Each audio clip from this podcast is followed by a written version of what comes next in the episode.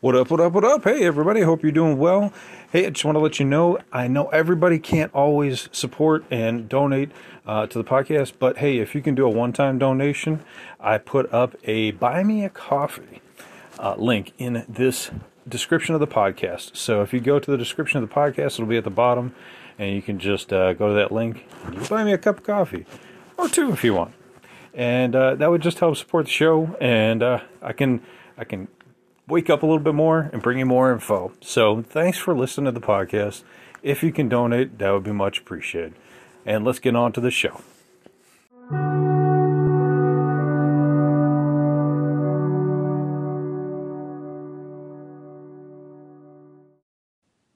What up, what up, what up? Welcome back to Lockdown Universe, home of the bizarre, peculiar, and unheard of stories of UFO legend and paranormal lore. Welcome back, welcome back. Happy to be back. Hopefully, you guys are doing excellent and taking care of yourselves. So, today I found an interesting article that talks about how the CIA's remote viewing program has found a new home in Utah. it's always funny to me when I see stuff like that, but it always excites me too because I hope that there is a program that continues this study. It's reported that the United States government participated in these uh, remote viewing programs from the 70s all the way up until 1995. That is the official story. However, that being said, many people have gone on to create their own companies based off of the research completed in these different programs, these different remote viewing programs. There's been many names. so in Utah, it's very interesting because in in this one building, you wouldn't notice anything different in this office building other than this all-seeing eye within a triangle within crosshairs and the other door stating remote viewing instructional services and I'll give a free shout out here. It's www.rviewer.com. Hey, perfect, right? That's all you need. I don't know anything about that program at all, but that's that's the one that's uh has a picture in this particular article. This article is from KUER 90.1 uh, radio station apparently. So the individual who's running the psychic school, Paul Smith, created his particular uh, office uh, inside of an in, in, an industrial park on the outskirts of Cedar City. like I said, most people would would assume it's an accountant's office, except for the decal of the pyramid with the all-seeing eye. Um, it's called remote remote viewing instructional services, and it has half a dozen half a dozen students uh, that come from all over, from Colorado to Canada, um, to practice their first session. So, as you guys know, remote viewing is basically the form of extrasensory perception. That's you know how our government was able to obtain all kinds of information, including the location of a super secret submarine that no one thought could be created with a dual a dual um, hull uh, in Russia. So, in Paul Smith's version, they do basically the same thing that the government did. They would have a manager who would give a viewer an arbitrary number, okay, and that represents a target that could be anything from the Eiffel Tower to a terrorist location. The student has no idea, right? The viewer listens to the number and then something happens. Even Smith said he doesn't know he doesn't even know exactly what happens, but the students quickly start to sketch out the target, and before them on the paper starts to appear whatever impression they received. They start with your five senses. Typically, it's smells, feels, uh, sounds, and then it, then it comes into um, what they can see, what what these images start to represent. so Paul states, I teach them how to get that number and then go into their subconscious mind that goes out and finds out what that target is from from the number. There's a little hand. he said there's a little hand waving, basically a little like magic, going on here because we don't know exactly how it works, but it does work if you set people up in the right circumstances. Smith learned his technique as a recruit in the CIA program.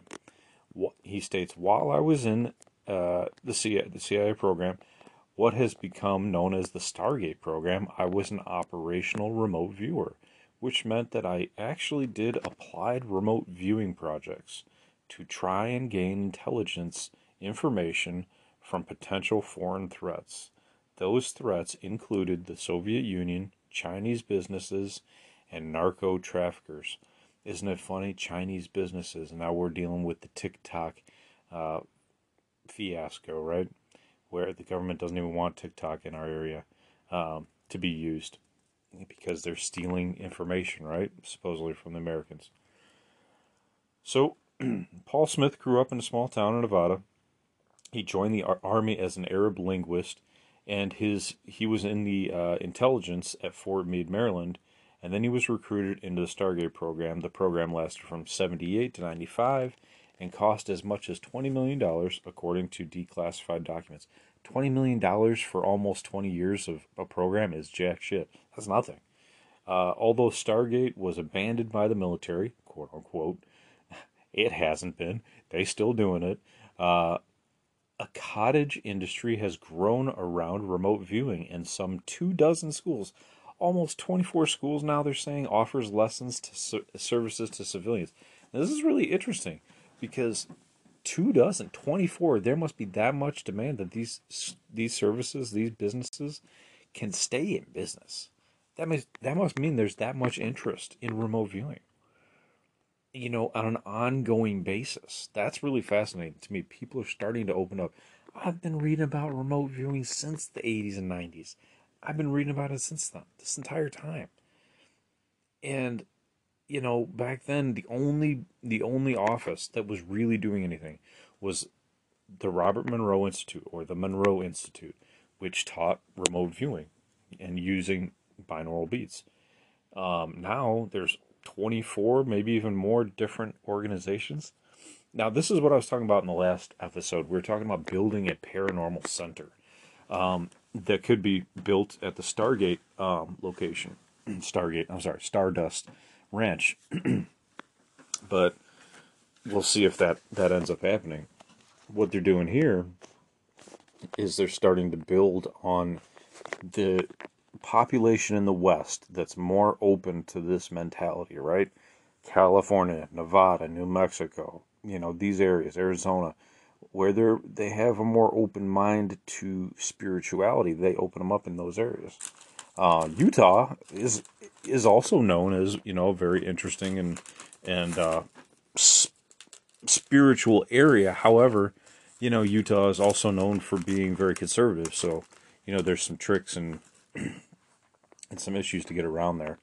So, the, what's even interesting here is um, people are starting to apply paranormal science.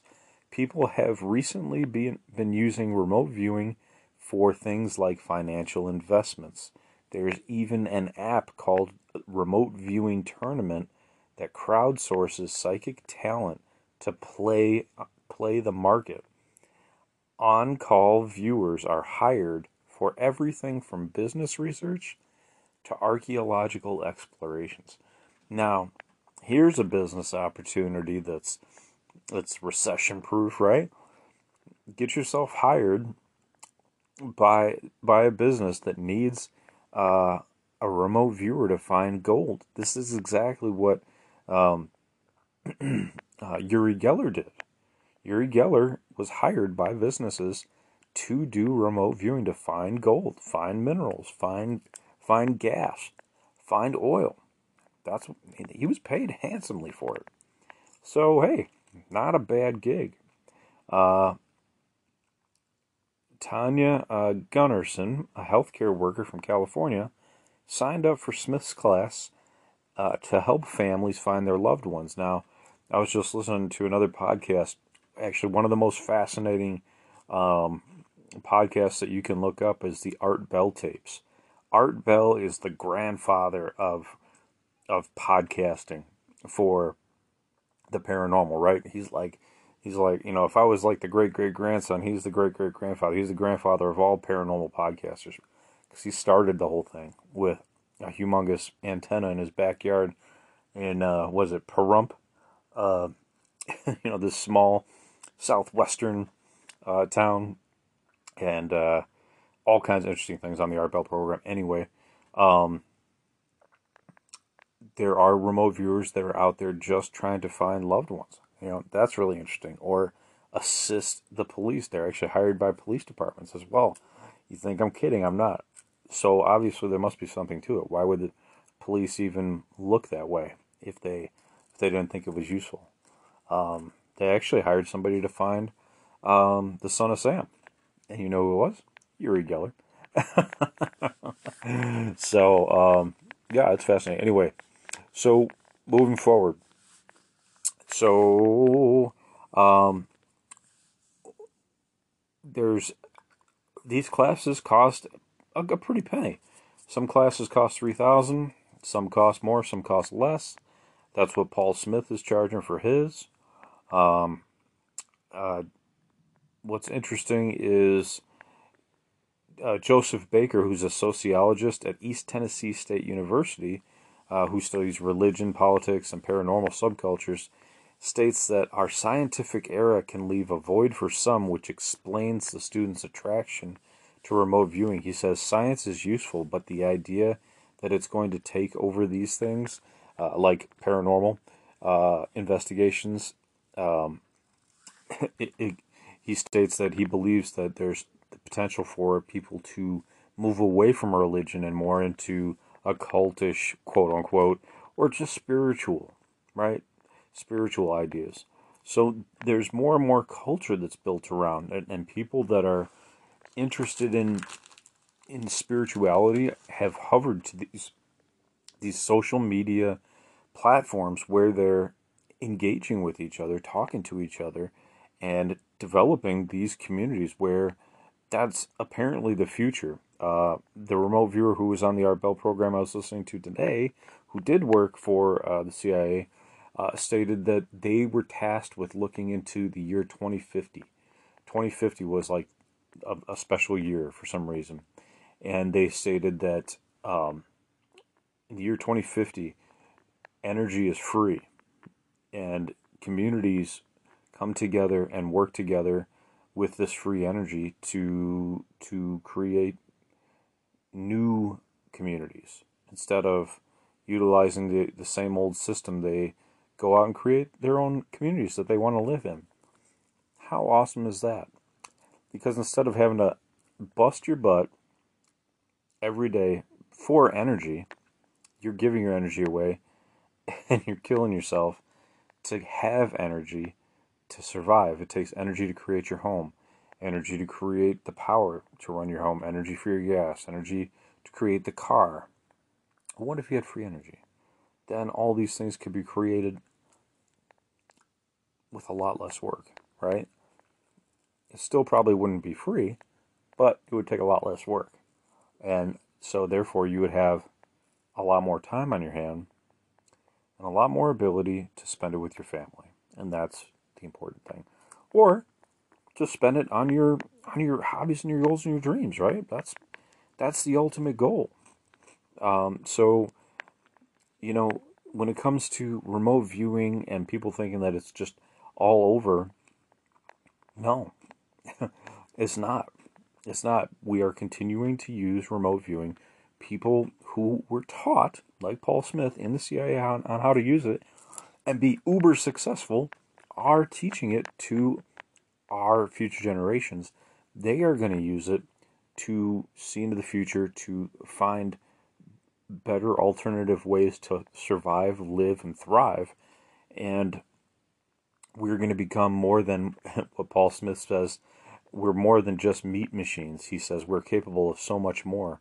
Um, and there's so much more of a broader understanding of what human nature is all about and what it consists of. And the fact that remote viewing is still in use shows that people are searching for answers. even without the quote unquote CIA's backing. So, fascinating story there. It's interesting that there's a development, a movement um, with many different uh, businesses that are developing these programs and hopefully thriving. Um, so, what do you think? Is it something that you think that should be taught in school? Should we be teaching remote viewing in school? Could it be dangerous? Could it be helpful? Could it bring our society together or tear itself apart?